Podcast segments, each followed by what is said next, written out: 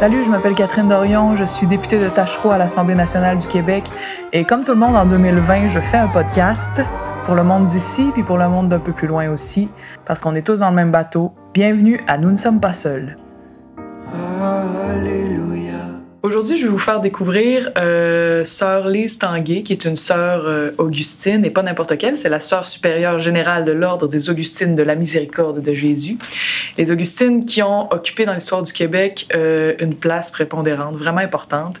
Et j'ai voulu rencontrer puis parler avec sœur Lise Tanguay parce que je l'ai rencontrée pendant que j'étais en campagne électorale. On a parlé du projet du monastère des Augustines qui est en train de se transformer et qui est un super bel exemple de patrimoine, autant patrimoine vivant que de transformation de patrimoine bâti. Puis on a eu vraiment un beau moment où à plusieurs moments j'ai été émue, euh, j'ai vraiment venu me chercher. Fait que je me suis dit, faut absolument que je la, je la retrouve puis que je lui, je lui- puis qu'on puisse jaser. Euh, Sœur Lise Tanguay, bonjour. Bonjour. Ça va bien? Oui, merci. Oui. Je voudrais euh, que vous me racontiez, avant qu'on rentre dans votre vie à vous, rapidement, c'est quoi l'importance, l'histoire des Augustines puis la philosophie dans, dans l'histoire? Alors, les Augustines, bien, nous sommes les fondatrices de l'hospitalisation en Nouvelle-France. Fait que c'était vous, les hôpitaux? Exactement, oui. Nous sommes arrivés le 1er août 1639, en compagnie, bien sûr, de, des Ursulines aussi. Elles étaient- il y avait trois Augustines, trois Ursulines. Elles, elles venaient pour l'éducation et nous pour l'hospitalisation en Nouvelle-France. Vous êtes les ancêtres des services publics. Tout à fait, tout à fait. Oui, les bases de l'hospitalisation en Nouvelle-France, c'est c'est nous. Puis vous, vous êtes devenue infirmière dans les années 60. Vous Oui. êtes devenue aussi sœur Augustine dans les années 60. Oui, oui. Moi, j'ai fait mon cours avant d'entrer, mon cours d'infirmière, et je suis entrée en 1965. Donc, vous êtes arrivé dans un chambardement. Il y avait en même temps les hôpitaux qui, tout à coup, euh, étaient gérés par l'État. Oui. C'était devenu, euh, Oui. c'était les institutions publiques. Puis en même temps, il y avait les Augustines, qui étaient des sœurs cloîtrées, Oui. qui là, euh, ça, ça se laquait, là, comme, comme Oui, ben, avec la, avec le- la fin du concile, il y a beaucoup de changements qui sont survenus. Donc, nous autres, nous étions plus cloî- cloîtrés comme tels, mais il reste qu'on garde la mentalité de monastique. hein. On, est dans un, on vit dans un monastère. Alors, quand on rentre à un endroit, on irait jusqu'à la fin de notre vie. Alors, euh, si on est demandé pour aller servir ailleurs, bien, on, on peut accepter, mais sinon, on, on reste au, au même endroit toute notre vie. Alors, moi, je suis ici depuis 55 ans. Vous vivez au monastère, Oui, ici, oui. au centre-ville de Oui. Québec, depuis 55 ans? Oui, exactement. Je suis de Mm. Québec même, alors Ah, euh, oui, oui. Fait que, non, je, je suis très heureuse de ça. Ça fait, ouais, 55 ans de, de stabilité ici au monastère. Évidemment, euh, j'ai été appelée pour servir quelques années euh, au sein de la Fédération canadienne et euh, on demeurait sur le chemin Saint-Louis à ce moment-là, mais j'ai toujours gardé mon appartenance à l'Hôtel-Dieu de Québec. oui. Puis c'est quoi la philosophie? eh vous avez parlé de- des valeurs monastiques, du mode de vie monastique, mais c'est quoi la philosophie derrière le- les soins qui est portée par, euh, par les Augustines encore jusqu'à aujourd'hui? Ben, pour nous, le malade, c'était euh, la raison d'être de l'hôpital, hein, des soins. Alors, euh, tout ce que nous faisions, l'horaire que nous avions, le malade était toujours au centre de ces préoccupations-là. Alors, pour nous, c'était euh, l'hôpital, c'était aussi comme notre famille, les malades, les, parents des malades. Et je pense que c'était très important. On parle beaucoup aujourd'hui de l'approche holistique. On ne savait pas ce mot-là avant, là. On l'apprend, un mot plus moderne, mais on, on le vivait. Alors, on, on soignait le malade, mais on avait une attention particulière aussi pour la famille, parce que le malade, il se situe dans un environnement, puis l'environnement est important aussi. Mm. Alors, on, on réalise aujourd'hui que tous les concepts là, qui développent, ben, les bases, on, on les avait, on les vivait, on ne savait pas trop comment. On n'avait pas de nom pour mettre ça, mais c'était un vécu. Puis c'est holistique, oui, la personne, le malade et son entourage, mais c'est aussi tous les aspects de la personne. tous les aspects de la personne, euh, physique, spirituel, psychologique, euh, tout était considéré, ça, ça formait vraiment un tout. Puis pour vous, ça c'était considéré déjà comme ça, comme un tout. Vous n'aviez pas des, dans votre tête des colonnes séparées de euh, sa santé psychologique, la santé physique. Ça allait comme ensemble? Ben oui, parce que euh, quand des fois tu as un problème physique, ça influence le psychologique. hein.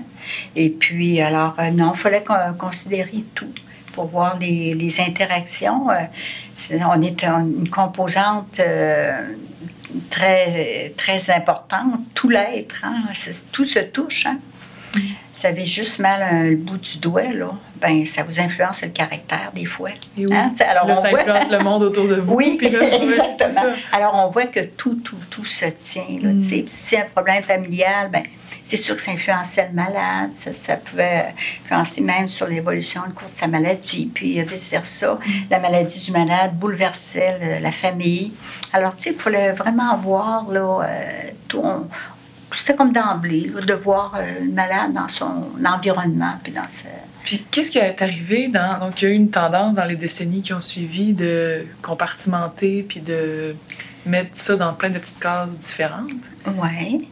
Qu'est-ce qui est arrivé? Vous avez vécu à travers toutes ces années-là. Quel changement vous avez vu? Bien, je pense qu'au plan technologique, là, il y a eu euh, puis des, des, spécialités qui se sont développées. Là, à mon spécialité cardiologique, pulmonaire, euh, système digestif. Alors, on a eu des... Puis ici, c'est un hôpital, euh, en fait, euh, universitaire, très spécialisé. On a toujours les trois missions de soins, enseignement et recherche. Hein. Ça a toujours été très fort ici. Alors, on a vu l'évolution des, des techniques. Moi, moi j'ai connu les, les, cas de cancérologie dans les années 60. Là. On n'avait pas grande médecine pour les soigner. Là, il y avait des, calmants et tout mm. ça, mais je voyais, on n'avait rien qui pouvait apaiser ou prévenir des complications de la maladie, les, métastases ou quelque chose comme ça pour les soulager.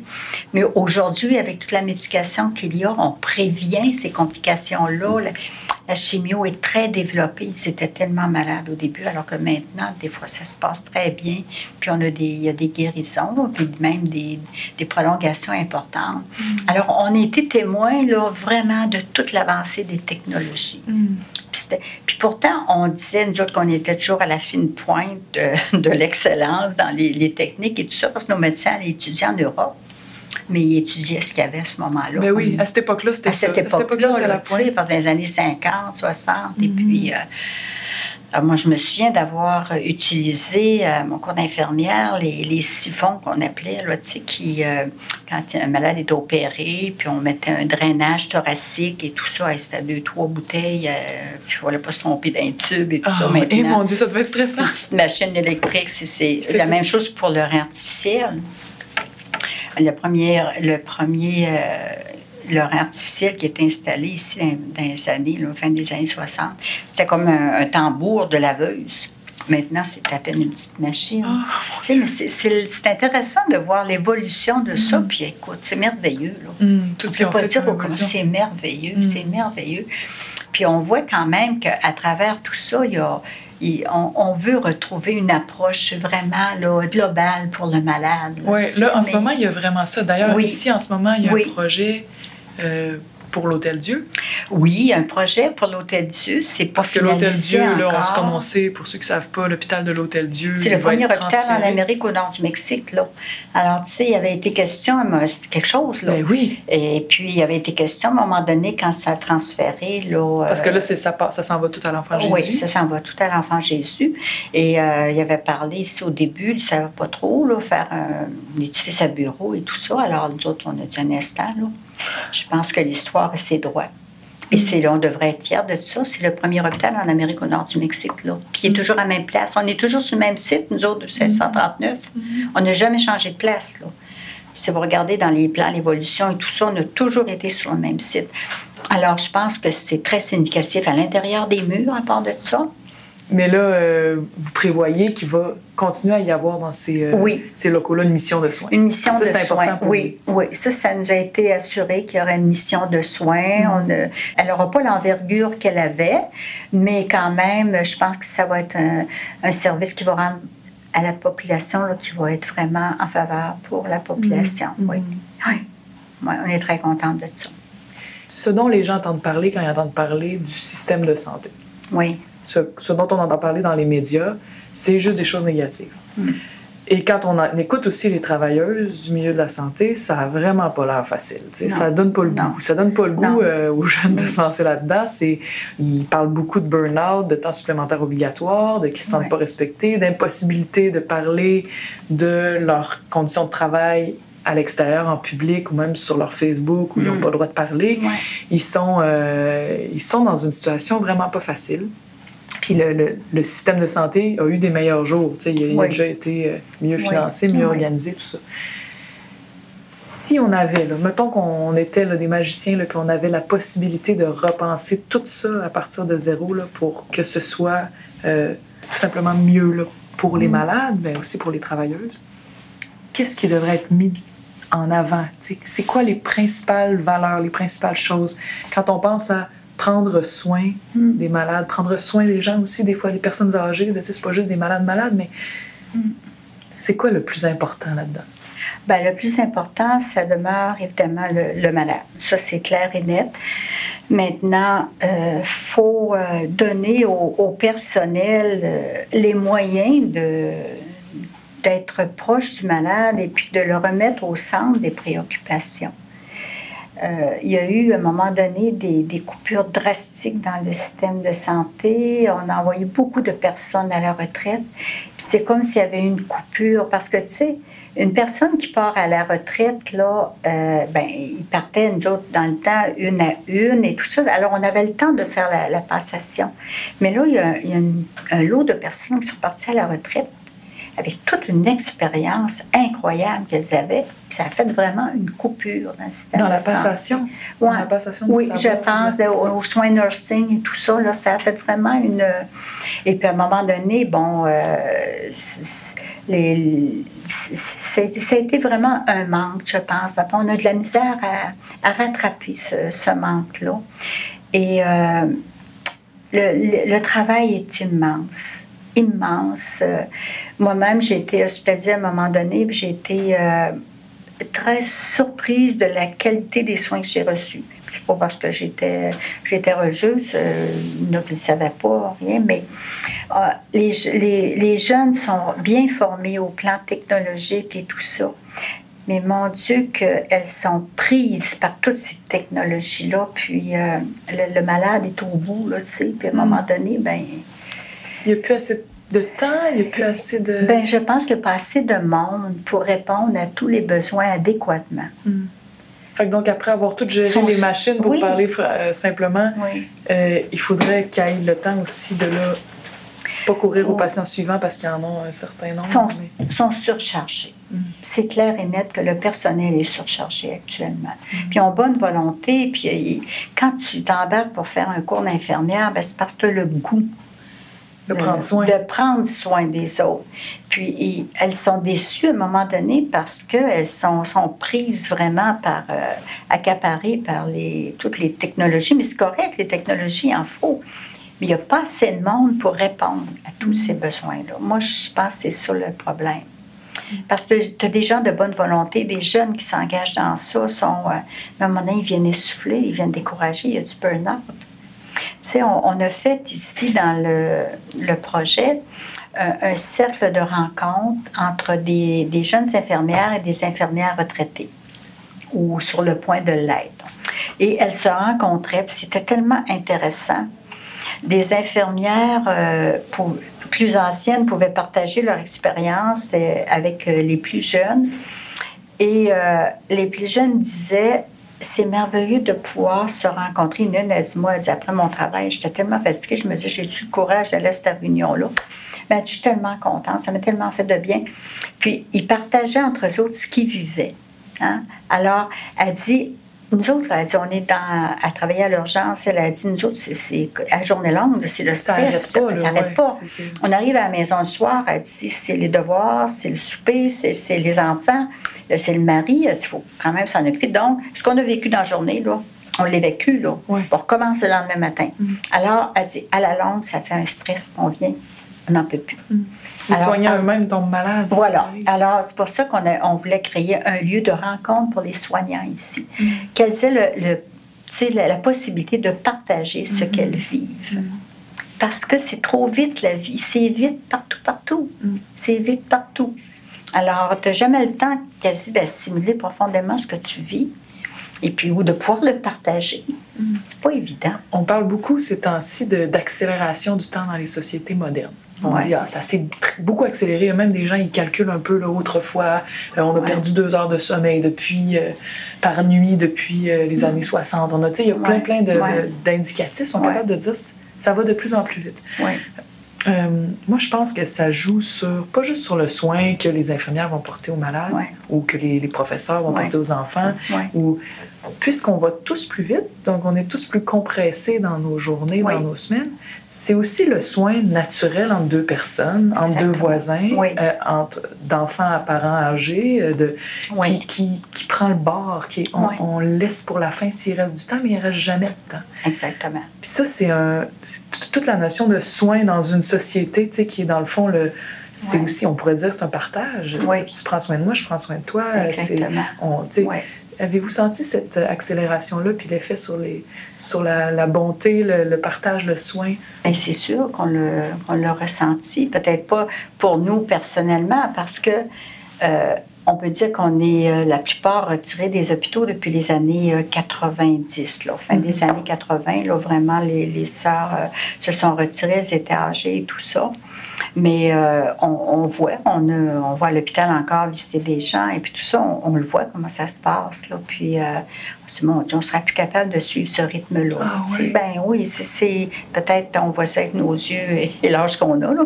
mais euh, c'est beaucoup. C'est beaucoup je trouve courageuse, moi, celle qui s'engage dans ça, puis qui... Euh, c'est vraiment, on disait, c'est une vocation, mais je les regarde aller, puis je me dis, c'est vraiment ça encore pour eux autres aujourd'hui, même si elles ne mettent pas ce nom-là, parce qu'il y aurait tellement d'autres possibilités. Mais on sent mm. qu'elles ont un goût, une attirance pour aider l'autre, mm. pour aider les, les, autres personnes.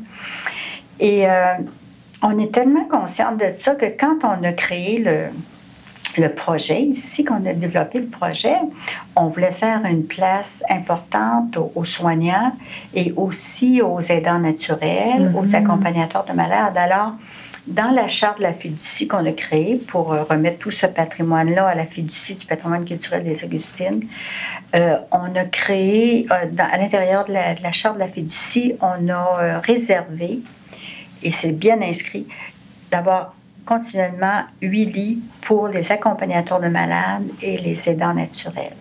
Pour que les gens qui viennent avec eux aient aussi une place. Voilà. Mhm. Voilà. Et parce que c'est de plus en plus, là, ils sont appelés à prendre soin de leurs malades parce qu'ils sortent vite de l'hôpital. Hein? Eh c'est une hein. porte tournante. Là. Mhm. Puis ceux qui sont opérés pour le cœur, trois jours après, tu es rendu à la maison. Là. Mhm. Quelque chose, ça. Alors, c'est quelqu'un à la maison là, qui, qui, qui reçoit les, les, malades et tout ça. Puis les cas d'Alzheimer, les cas de. Tu sais, de, et souvent, c'est gardé, les, les, gens les gardent à la maison le plus longtemps possible, mais c'est beaucoup de personnes qu'on rencontre ici là, qui sont des aidants pour un conjoint. Puis qui, eux aussi ont besoin de soins, c'est ça? Qui ont besoin de, de, soins, qui ont besoin de se retrouver. Alors, on disait, le, ici, c'est le lieu de mémoire, le, le monastère des Augustines, une expérience en soi.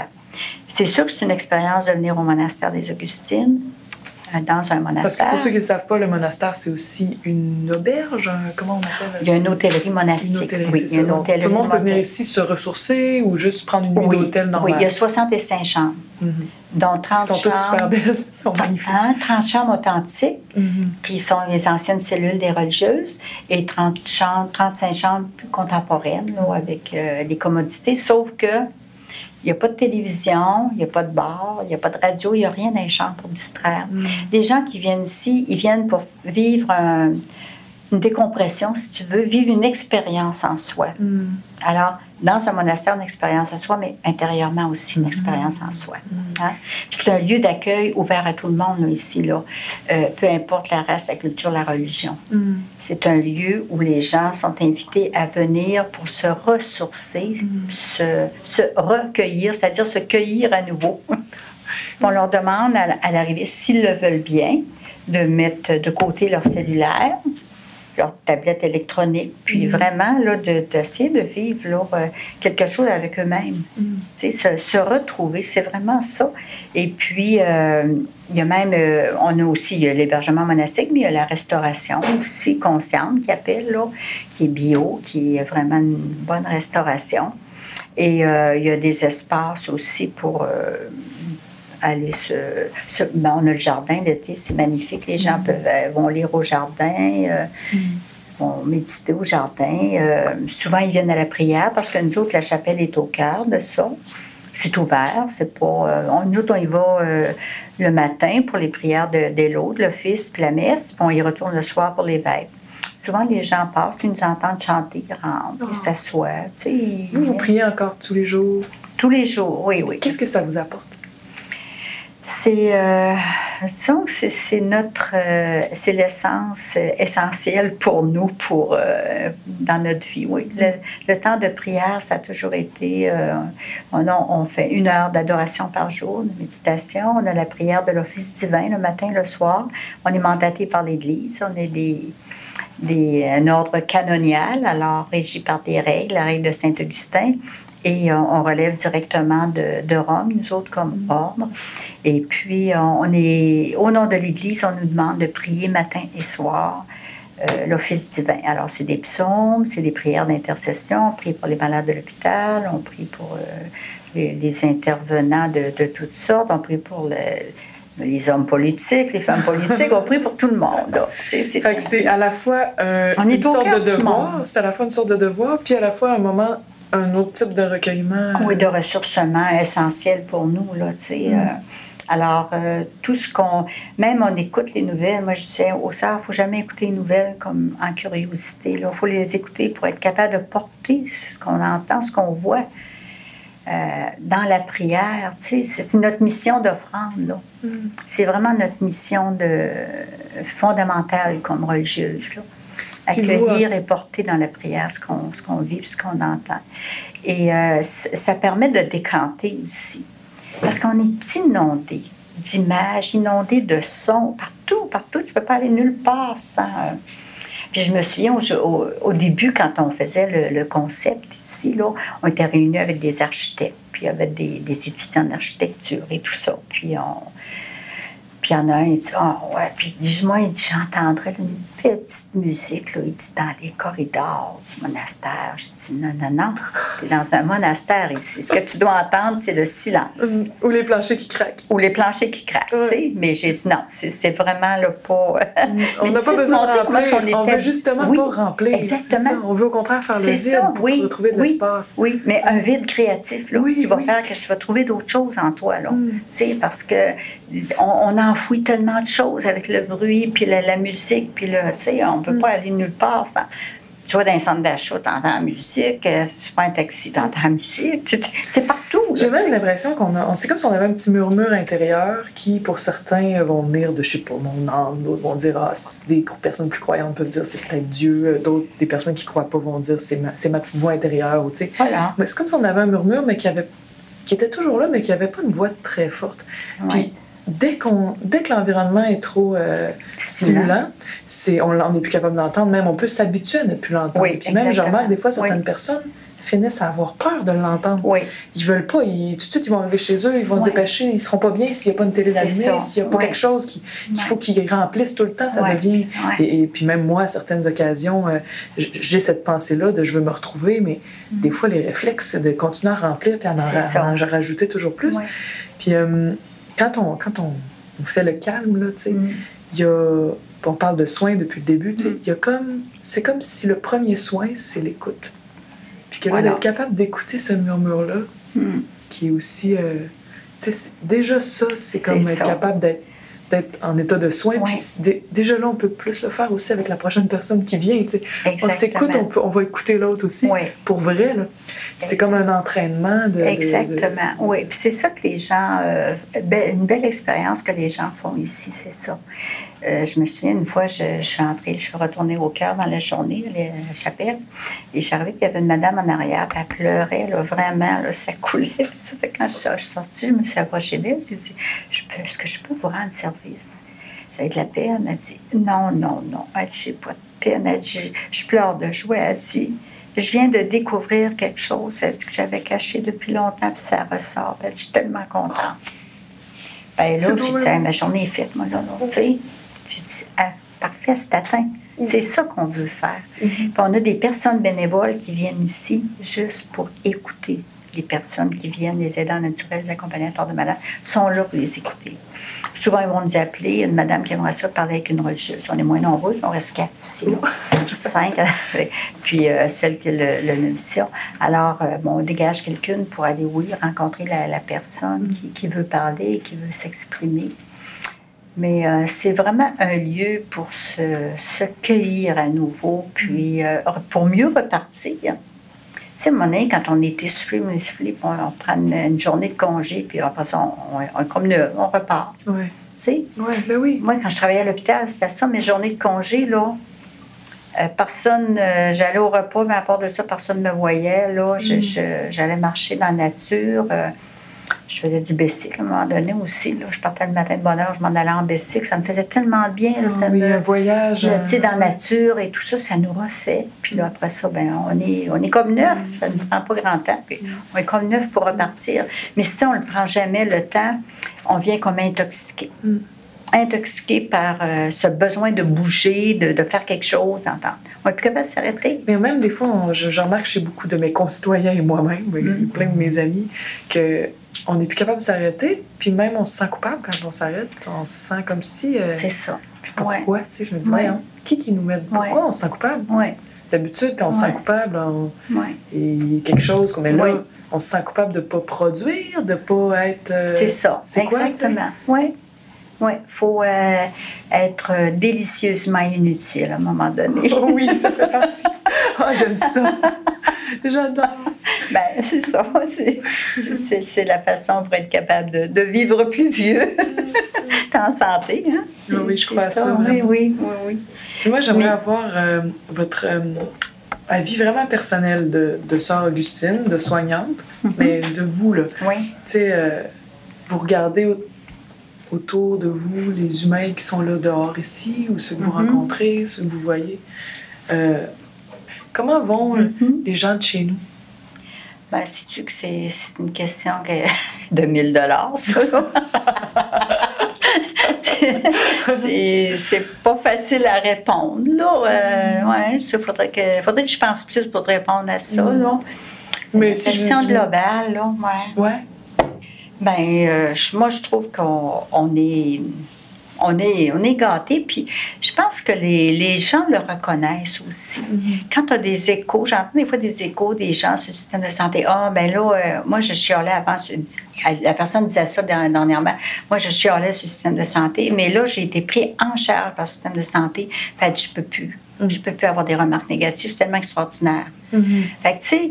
Oui, on euh, parle, il y a des choses qui vont très mal, mais Oui. on parle juste de ce qui va très mal. Exactement. Alors il y a tout, des quand choses ça qui va bien, quelqu'un, oui, tu sais, des, Oui, des fois des grosses opérations qui, prises à temps, ont sauvé la vie de quelqu'un, qui demandent plusieurs spécialistes. Puis quand Regarde même- tous les services publics qu'on a quand même. Mhm. Tu sais, on est gâtés. Mm. Hein? On est vraiment là, euh, on est porté continuellement là, sur, sur la main avec bien des, des services qui nous sont euh, qui nous sont offerts. Ah oui, des fois, je vais à la bibliothèque, puis je, je fais juste regarder ça, puis je me dis, on, on s'est offert ça. tu sais, Il y a plein Ouais. d'enfants ici qui viennent se cultiver. Il y a un petit spectacle de musique Oui. à telle heure. Il y a, Oui. tu sais, c'est, puis c'est- quand même. Beau. tu sais, Il y a des choses qui marchent pas bien, mais il y a des choses qui. Hey, oui, regarde, au niveau des arts, de la culture, il y a une effervescence là, incroyable. Il y a des belles choses qui se vivent, hein? Mm. des belles choses.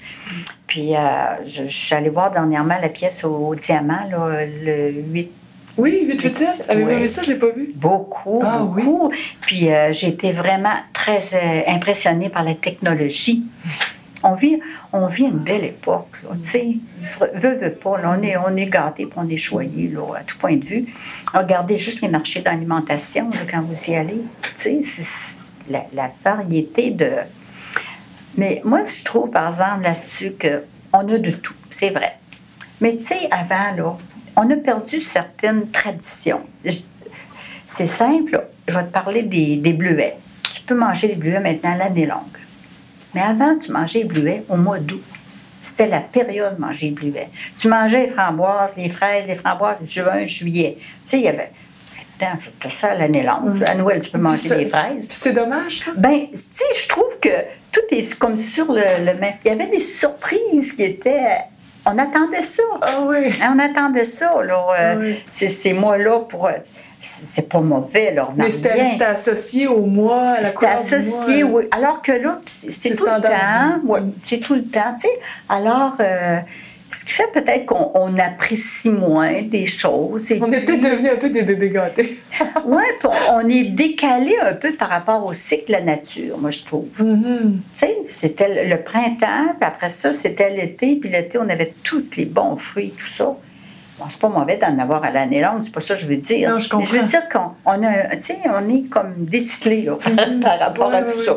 C'est à l'année longue, c'est tout le mm-hmm. temps. Alors, euh, il y, a un danger dans ça, de, c'est, ça dans d'autres domaines, il y a un danger de devenir blasé, là, tu sais. Mm-hmm. On l'a, on l'a, on l'a tout. Puis, euh, c'est sûr qu'il y a des personnes qui sont moins avantagées, là, puis euh, on voit que les banques alimentaires font un gros travail là-dessus, là. Mais euh, moi, c'est ça. On est, euh, je me dire, en général, je pense que les gens se portent bien euh, et peut-être qu'ils pourraient se porter mieux si le rythme de vie était moins essoufflant, effrayant.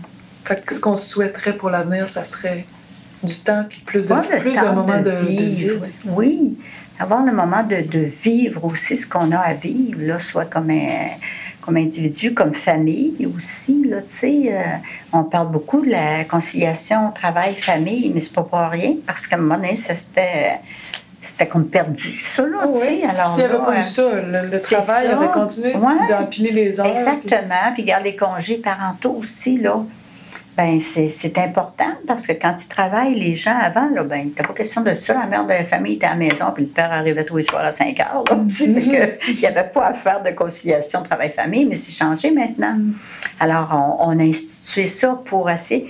On essaie de faire du rattrapage sur des choses, là, tu sais, mm. qui sur un mode de vie qu'on, un peu qu'on a perdu. Mm. Mais on veut euh, retrouver l'essentiel. Ça, je trouve que c'est très positif mm-hmm. aussi. Oui, on veut retrouver l'essentiel. Il, y a des, il, y a des, gros mouvements, puis le monde y pense beaucoup. Moi, j'aime beaucoup l'expression, on parle beaucoup de ah, j'ai, du temps libre aujourd'hui, j'ai du temps libre cette semaine. Mais c'est beau, ce temps libre. C'est comme, tu sais, tantôt, je disais que des fois, quand on a du temps libre, on se sent coupable.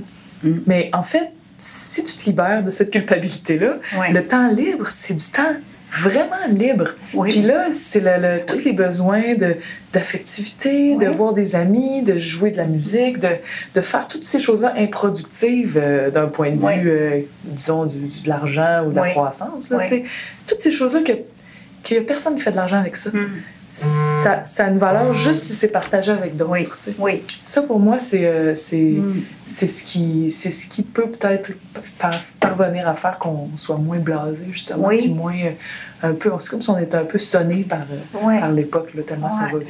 Alors, non, je pense que notre monde se, se porte bien. C'est sûr que des sociétés parfaites, il n'y en a pas. Mais je pense qu'on n'a pas à se plaindre ici, nous autres, de, hein, pour l'entourage et euh, tout le confort qu'on peut avoir là, à tous les niveaux. Là, euh, c'est incroyable. On est comme euh, les, fourmis, en fait, dans l'histoire de la fable. Une fois que on a, on a tout ce dont on a besoin, là, là on peut en profiter. Oui. on peut se calmer, mais on peut en profiter. Oui, exactement. On a assez de richesse, même on aura assez de richesse pour tout le monde au Québec. Oui. Quand on voit tout ce qu'il y a, exactement. on n'a plus besoin d'aller courir, d'en avoir toujours plus, toujours plus. Il faut mieux la partager, mieux, mieux, vivre notre temps. Oui. Puis, tu sais, je me dis, euh, on sent aussi que on n'a plus de, de respect je dirais, les uns envers les autres pour ce que nous sommes. Ça, il faut toujours faire attention, par exemple. Mais, euh, tu sais, à un moment donné, il y a eu la Révolution tranquille. Bon, tout était comme rejeté, puis de côté. Puis on dirait qu'on revient avec des... On, redécouvre les valeurs de, de, base. On redécouvre, le, le disons que la personne pour ce qu'elle est et non pour ce qu'elle représente comme telle. Mm-hmm. Ça, je pense que c'est important aussi. Je trouve qu'il y, a un beau retour. Et puis, nous autres, on voit ici la majorité d'une centaine de personnes qui travaillent jour, soir, nuit là, au, projet de l'autre côté. Là. Mais euh, c'est des jeunes, la majorité. Là. Ah, euh, la moyenne d'âge, ça doit être 30 ans maximum. Mm. Là, puis tout ça. Il y a tellement une belle complicité entre eux autres puis nous autres. C'est incroyable. Moi, je dis aux soeurs, ils nous prennent pour des grands-mères. Puis ils, veulent, ils sont fins, ils nous entourent puis tout ça. Mais, vous aiment. mais ils aiment ça, oui. Puis ils aiment ça parler avec nous autres, parler de notre vie. Et puis ils nous ont demandé même au début on faisait des dîners causeries avec eux. On en fait encore d'ailleurs, mais peut-être pas tous les mois, pour que venez nous parler de votre vie, venez vous parler. C'est quoi pour vous autres la prière? Puis c'est des gens là, qui ont souvent n'ont pas été élevés non plus dans le. Ils connaissent pas ça du Ils tout. Ils connaissent pas ça En du même tout. temps, on n'a pas, puis c'est ma génération, on n'a pas non plus ce regard anti-religion que- Non, qui, qui est assez que répandu au oui, Québec. que d'autres comme si c'était absolument juste du mal. Ouais, Il y, a eu- y a eu des choses Ouais. vraiment mauvaises qui, Ouais. ont été faites. ouais. Puis moi, je trouve que même c'est plus la, des- les abus qu'il y a eu sont, c'est plus la politique quand la politique rentre dans les institutions religieuses. oui, exactement. mais, la spiritualité, oui, là, c'est plus ça. Puis la spiritualité, que, que tu l'exprimes de n'importe quelle façon, c'est. ou que tu la vives euh, à ta façon, Exactement. c'est c'est super important dans la Oui, vie des gens. On a besoin de ce- toutes les grandes questions, le, Oui, le rapport à, à l'immensité, euh, au passé, à l'avenir, au temps. Tu sais, c'est ça. Euh, Ouais. Les humains se sont de tout temps posé ces questions-là. On a tout temps voulu trouver une connexion avec le monde, avec le. Puis, euh, Mais je trouve que les jeunes sont, la jeune génération, là, sont très ouverts. Mm. à- mais on n'a pas vécu autres. les mêmes traumatismes que les générations plus. Exactement, c'est ça, oui. C'est, comme dans les familles, à un moment donné, il ne faut pas euh, juger euh, nos familles avec le regard d'aujourd'hui. C'est sûr que c'était pas toujours parfait non plus, puis la façon d'élever les enfants, puis tout ça. Mais il faut voir ça avec le regard des années, de, de ces années-là, mais maintenant, aujourd'hui. Mais c'est justement les, les jeunes, euh, ils n'ont pas le, justement ce traumatisme-là qu'ils ont Mm. pu, que d'autres ont pu vivre là, dans une époque beaucoup plus euh, rigide et sévère. Là. Mm. Mais euh, c'est- vraiment intéressant. Puis il peut s'instaurer des beaux dialogues, là, tu sais. Ah, je suis sûre. Ah oui, là, tu sais, c'est les deux extrémités de la vie, dans le fond, tu sais, la jeunesse, puis la... Puis moi, des fois, je me dis, ça se peut-tu, je suis rendue à 77 ans? Mais tu sais, quand, la première fois, je, quand les aînés, une personne, euh, une personne âgée, de, une personne aînée de... Hey, j'ai dit, au stage, j'ai dit, dans le groupe, là, nous autres. Je suis vieille! Je suis vieille, tout d'un coup, je réalise que je suis vieille. Vous avez réalisé ça à 77 ans? Ah ben, 75 ans, là, quand bon, à un moment donné, c'est les personnes âgées, une personne âgée de 75 ans, puis euh, une les aînés de 75 ans, ben, Vous, vous étiez toujours dans jeune. le groupe, là, nous autres. Mais, Mais- ça fait du bien, hein? Ça fait... Moi, je, je, je trouve qu'on a un, un gros manque du point... euh, on, on s'ennuie de l'intergénérationnel. Ça a déjà Oui. été, justement, dans des époques où euh, le, le monde avait plus de temps, peut-être. Oui. Ou, euh, Aujourd'hui, on- bon, il y a beaucoup de choses plus positives, comme vous aviez dit, mais en même temps, ça, là, moi, avoir des... J'ai une mère qui a le même âge que vous, j'ai des, j'ai des sœurs qui ont 20 ans de plus que moi, j'ai des nièces qui ont euh, 10 ans de moins que moi, puis là, on est toute une gang de, dans, dans ma famille, de, il y a du monde à tous les âges. Puis ma mère est un modèle, mais mes grandes sœurs aussi sont d'autres modèles différents. Oui, Puis exactement. là, je les vois vieillir, ils ont dans la cinquantaine, ma mère a 70 Mm. ans, puis euh, je les trouve belles, Mm. je les trouve fortes, euh, ils continuent d'évoluer, sont, euh, sont curieuses, ils, ils- puis c'est des belles femmes au sens large, là, sont... Pour moi, c'est une inspiration, parce que si, si j'avais pas ça, je me dis, j'a- j'aurais quoi? J'aurais juste... C'est quoi les modèles de femmes qu'on voit? C'est toutes des femmes de C'est ça. 18 ans. Ouais. Je veux dire, C'est ça. le modèle de femme, Oui. c'est des magazines, les films, les pubs, c'est juste des jeunes filles. Ouais. Fait qu'on se dit, au-delà de ça, c'est comme si je m'inspire de quoi. Ouais. On a besoin, on a besoin de modèles tout au long de notre vie. Puis je vois des femmes plus vieilles. J'ai aussi deux vieux profs Mm. de théâtre qui m'ont beaucoup inspiré, là, puis qui sont comme mes parents d'un point de vue artistique. Mm. Puis je les vois encore, puis je les trouve beaux. Puis je me dis, quand je vais avoir 75 ans, je veux y ressembler. Ça, je trouve ça vraiment important. Puis je remarque aussi, avec les plus jeunes, que je- même si j'ai juste 37 ans, j'ai déjà un- un- une petite envie de, de passation qui, qui naît, Ouais. puis qui grandit, puis qui va sûrement continuer Ouais. à grandir à mesure Ouais. que je vais vieillir. Mais j'ai autant besoin d'être inspirée par les Mm. plus vieilles, les plus vieux que moi, que de, de, de transmettre des choses aux plus jeunes, aux Ouais. enfants, aux ados. Ouais. Puis ça, c'est un, bonheur, c'est une richesse. Ouais. on a tous envie de vivre Oui, ça, je pense. exactement. Oui, oui. Puis, tu sais, avant, aussi, dans les familles, euh, les grands-parents étaient proches aussi, hein? On vivait euh, pas loin de nos grands-parents. Puis Alors, il y avait toujours une communication. Moi, ça n'a jamais été un problème de parler à une personne âgée. Et quand normal. j'étais jeune, c'était normal. Puis, tu sais, je me disais... euh, puis, il était, surtout quand il était très respectueux de ce qu'on pouvait vivre, les jeunes. Tu sais, on avait toutes sortes de projets. Puis, tu sais. Mais je comprends ça aujourd'hui parce que moi, je les, je les écoute, là, puis je me dis, bon, c'est bien, je, ils, trouvent, ils sont chanceux, ça. J'ai pas le goût de vivre ça pendant tout, moi, là. là. Ah? Non. Moi, je suis contente de ce que j'ai vécu. Je suis contente de ce que l'âge que j'ai aujourd'hui où je suis rendue. Mais je trouve ça intéressant de les entendre, de, de voir un petit peu leurs projets. Puis là, je les trouve courageux parce que c'est pas, pas évident aujourd'hui, on s'entend. Mais surtout qu'on parlait du domaine hospitalier tantôt, mais je les trouve, euh, mais je trouve ça beau. Je trouve ça beau. C'est ce qui nous sépare. Il y a un bagage d'expérience qui nous sépare. Puis ça nous permet de voir ça avec des yeux, euh, des yeux admiratifs. Et puis, on a envie de dire, ben bonne chance pour le reste de ta vie, là, tu sais. Puis, sois heureuse comme moi, je l'ai été, là. C'est ça, tu sais. C'est. euh, Oh, c'est donc bien. ouais. c'est touchant. C'est un beau mot de la fin. Demain ça ira mieux. Alléluia, Alléluia.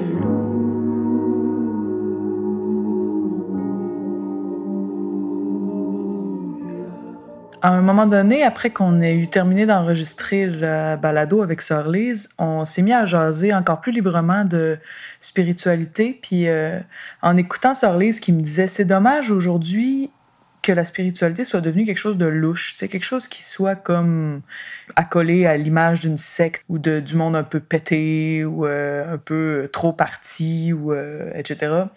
Parce que c'est un besoin fondamental de l'être humain ou c'est une une expression de l'humain qui a fait partie de nous depuis les débuts de ce qu'on appelle l'être humain. Là, euh, les anthropologues pourront nous en parler, les archéologues peuvent nous en parler, les, euh, toute l'histoire humaine, c'est tissé autour d'histoires, autour de mythes, puis autour de croyances qui euh, remplissent la vie de sens. Et la perte de ce sens-là dans les sociétés modernes, dans l'accélération extra rapide de la vie aujourd'hui, nous fait mal à tout le monde. Ça, c'est aussi quelque chose que des savants pourront vous nommer, des psychologues, des gens de la santé, mais aussi des gens comme Sœur Lise qui ont une expérience profonde, réelle, concrète et particulière de la spiritualité, puis du soin spirituel, mais aussi de l'entraînement spirituel à l'intérieur de soi.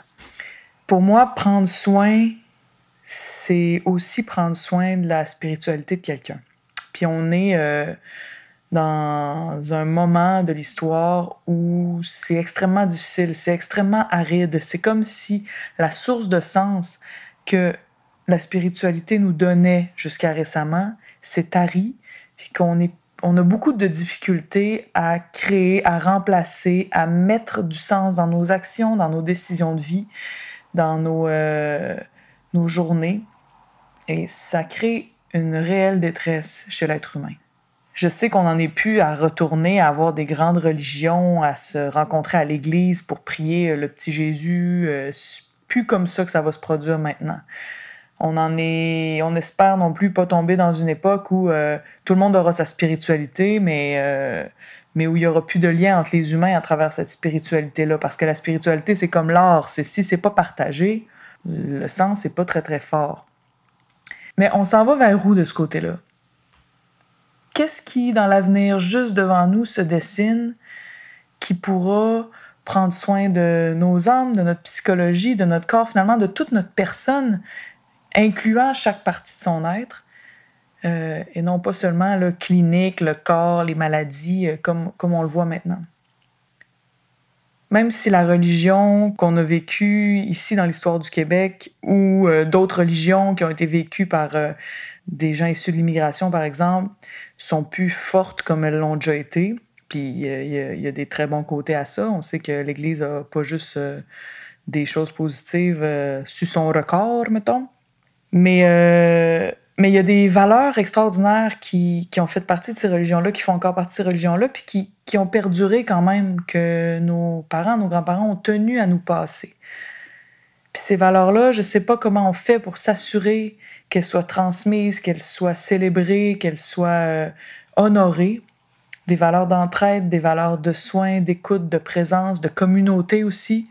Des valeurs de prendre le temps de ne pas courir à gauche et à droite comme des poules pas de tête par euh, appât du gain ou, de, ou du statut social, mais se poser des grandes questions en communauté, ensemble, sur où on veut aller, de quoi on a besoin, qu'est-ce qu'on veut nourrir, protéger, etc. Fait que j'espère que des gens comme Sœur Lise et d'autres, il y en a d'autres ambassadeurs, on a entendu Gilles Kegel il y a pas longtemps dans une autre balado, euh, que ces gens-là qui sont des passeurs de valeurs, des passeurs de culture et qui sont capables de prendre ce qu'il y a de bon dans une religion pour l'amener dans, dans la modernité en, en l'adaptant aux réalités d'aujourd'hui. Euh, j'espère qu'on va leur donner plus de place. J'espère qu'on va avoir plus envie de les entendre, euh, puis qu'on va euh, se laisser inspirer par eux. Moi, je pense qu'on en a profondément besoin. Alors, euh, bon été, ne souffrez pas trop de la chaleur, trouvez-vous une rivière quelque part, une piscine, une petite gang d'amis, puis euh, jouissez du temps libre libéré s'il y en a, j'espère. Demain il fera beau. Alléluia, le soleil sur peau.